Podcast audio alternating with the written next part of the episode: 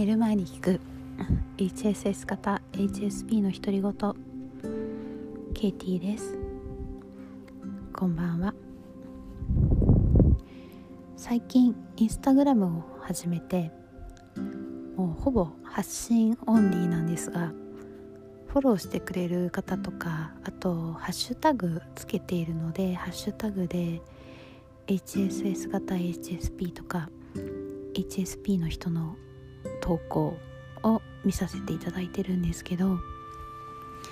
やっぱりクリエイティブな仕事をされてる方が多いみたいですね。あのヨガの先生とか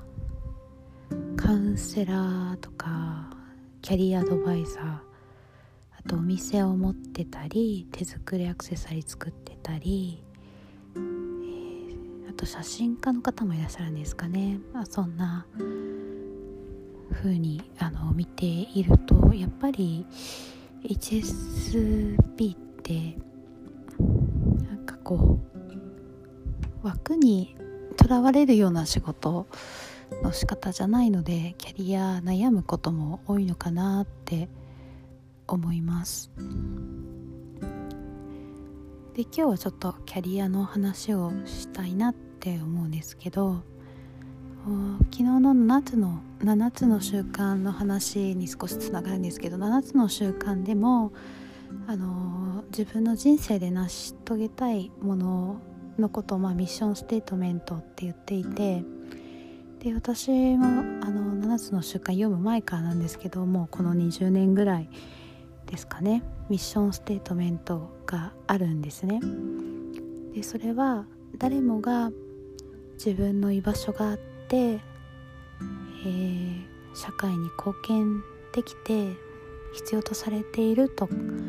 感じられるような社会を作ることっていうようなものなんですけど私自身もあのー、まあアメリカで育ってマイノリティの気分も味わったり、まあ、日本にいる時からやっぱりちょっとあのどちらかというとちょっといじめられっ子みたいなおとなしい子だったのであの疎外感を感じたりしていたので、まあ、そういう人が少しでも減るといいなって思っていろんなことをしてきました。であの今から振り返るとやっぱりいろんな転職したんですけど結局そこにたどり着いているような気がします。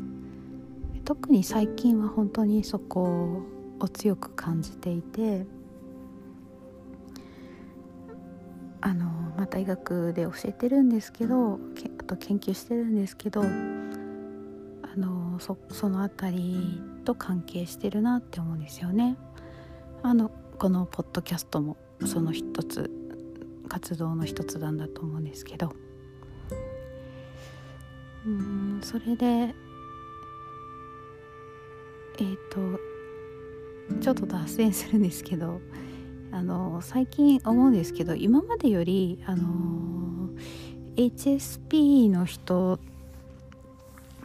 の仕事がしやすい環境にあるように思います。で例えばあのまあ私大学で教えてるんですけどあと研究もしてるんですけどあのすごく苦手なのが先生先生みたいな感じにされるのがすごく苦手なんですよね。まあ、先生だからしょうがないんですけどなんかこう学生と先生の間にすごい権力の壁みたいなのがあるのがすごく苦手ででも最近は割とそういうものが外されてきていてもうこれだけ情報が溢れてる時代だしテクノロジーの変化が激しい時代なので先生よりも学生のことが方が知ってることってたくさんあるんですよね。もう下手したらうちの、えー、7歳の娘の方が知ってることたくさんあったりするのでもうなんかあのー、デジタルネイティブなのでスマホなんかも私よりも使いこなしてる部分があったり、まあ、そうすると,、えーと、その職業の在り方っていうものもどんどん変化していっていて、えー、なんかこう対話的な世の中になってると思うんですよね。なのであのー、そうですね最近はこう対話的な世の中になっているので、えー、一つの仕事の中でもいろんなやり方ができるようになっている気がします。はいそれで、えーと、ちょっと脱線から戻して私のキャリアなんですけどまあ私はアメリカの大学出てから日本で就職しようとしたんですけどあのー、あそもそもあれですね。青年海外協力隊ににで海外でボランティアしたかったんですけど、まあ、ちょっとその時家族が病気だったりして日本にいた方がいいっていうことになって日本で普通に就職したんですけどやっぱりその夢が忘れられなくて、えー、結果的に5年後にですねまあ東南アジアのとある国にボランティアとして行ったんですね。でそこでえっ、ー、と3年ぐらい働いてから、えー、大学院に行ったっていう感じなんですけどでその後研究者になって今に至るっていうことなんですね。